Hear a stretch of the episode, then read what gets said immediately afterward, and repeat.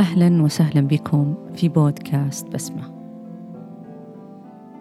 يفترض أن نستقبل عامنا بالتهنئة والأمنيات الطيبة، ولكننا للأسف استقبلناه بخبر محزن عن روان الغامدي، وما أن استفقنا منه حتى صعقنا بخبر بسمة الزهراني، وكأن العالم بدأ أول صفحاته ملطخاً بدماء النساء، وكتبت به أبشع قصص الظلم، ولا يكاد يمر علينا أسبوع إلا ونسمع بكاء ونحيب امرأة، ثم استغاثة تمزق القلب لنجدتها، فقد حكم عليها بالذبح ممن اطمأنت نفسها له وأمنت روحها عنده.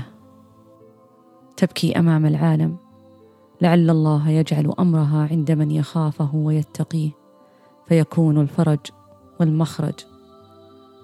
وإذا أكرمنا ذلك الظالم بعفوه لها وتجاوز عن ظلمه عنها، غمد سيفه ورفع عليها صوته فيجلدها حتى يقطع لحمها وينزف دمها، فنتأوه عنها ونبكي لها، ثم نغلق الحكاية التي أذابت أكبادنا وأبكت عيوننا لنفتح حكاية أخرى تكرر نفسها حتى امتلأ العالم بصوت النساء المستغيثات. لقد ضاقت بنا الأرض بما رحبت، حزنا على موت إنسان أكرمه الله حين خلقه بيده ونفخ فيه من روحه ورفع من شأنه، فقد أسجد له ملائكته، ثم يأتي ذلك البائس الظان بنفسه ظن الخير ويسلب امرأة حقها بالحياة، بل يغتال أنفاسها بلا رحمة ولا رأفة، حتى أنها لا تستطيع أن تستدر عطفه بنظرة فتنجو منه، أو حتى أن تخرج بسلام أنفاسها العالقة في صدرها. تختلف قصص المجرمين كما تختلف صور إجرامهم وأساليب ارتكابها، ولكن دافعهم هو الشرف، والشرف بعيدا عنهم بل يحتقرهم ويزدري أفعالهم.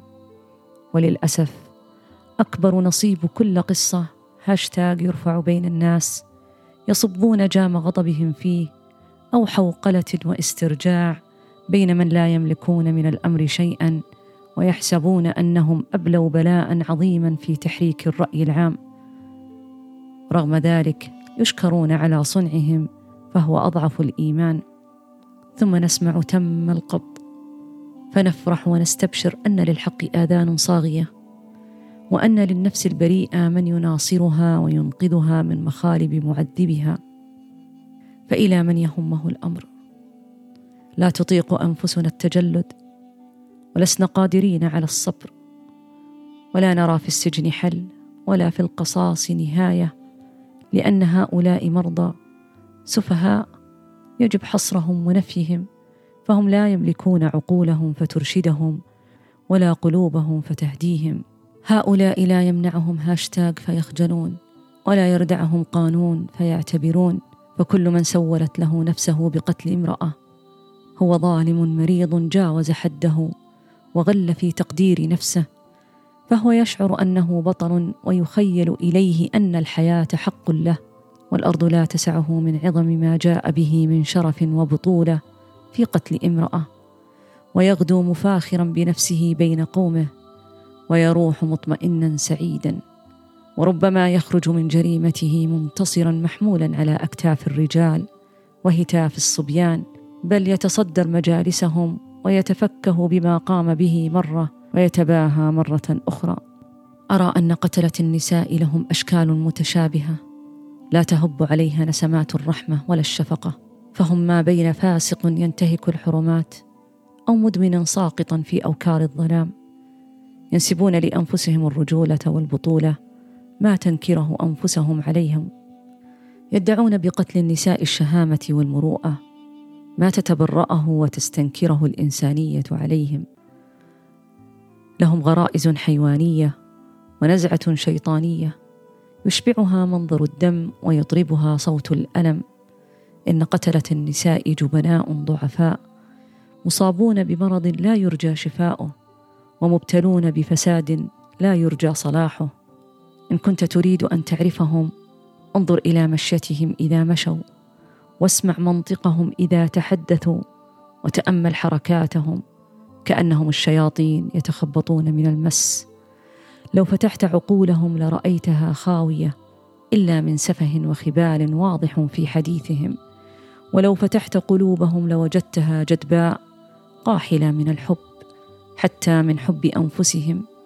ما تركت أدمغتهم من الهمجية والوحشية إلا جمعته، وما تركت قلوبهم من القسوة والعنف إلا واحتوته. يطلبون المروءة ويخطئون مكانها، يريدون الشجاعة والسمعة الطيبة ويضيعون طريقها. هم عاهاة لا يحبون الحياة ولو أحاطتهم بالجمال، وأغبياء لهم معتقدات فاسدة، فهم يرون الإحسان للمرأة ضعف، واللطف جبن، وحسن العشرة انهزام، والرحمة انكسار. فتبا لهم ولبشرية ينتسبون لها. من كان اللؤم طبعه فلن يحب الحياة ولا ما فيها، سيغدر بمن حوله ويبغض الناس كافة. ولو بيده منع الهواء واغتال الحياة. يستقون علمهم ممن خاب حظه، وترد حاله من جلسائهم وخلطائهم الذين لا يميزون بين الشرف والدناءة، ولا يفرقون بين الفضيلة والرذيلة. يعتقدون أنهم محاطون بهالة من الإعجاب والتقدير.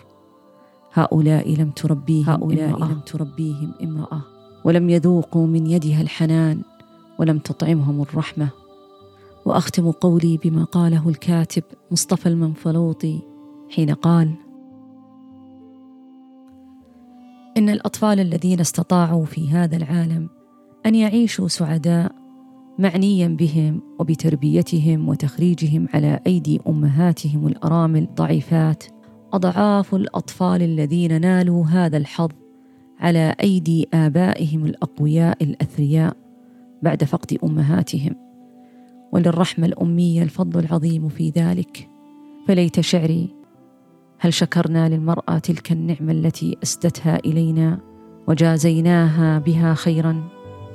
مصطفى المنفلوطي.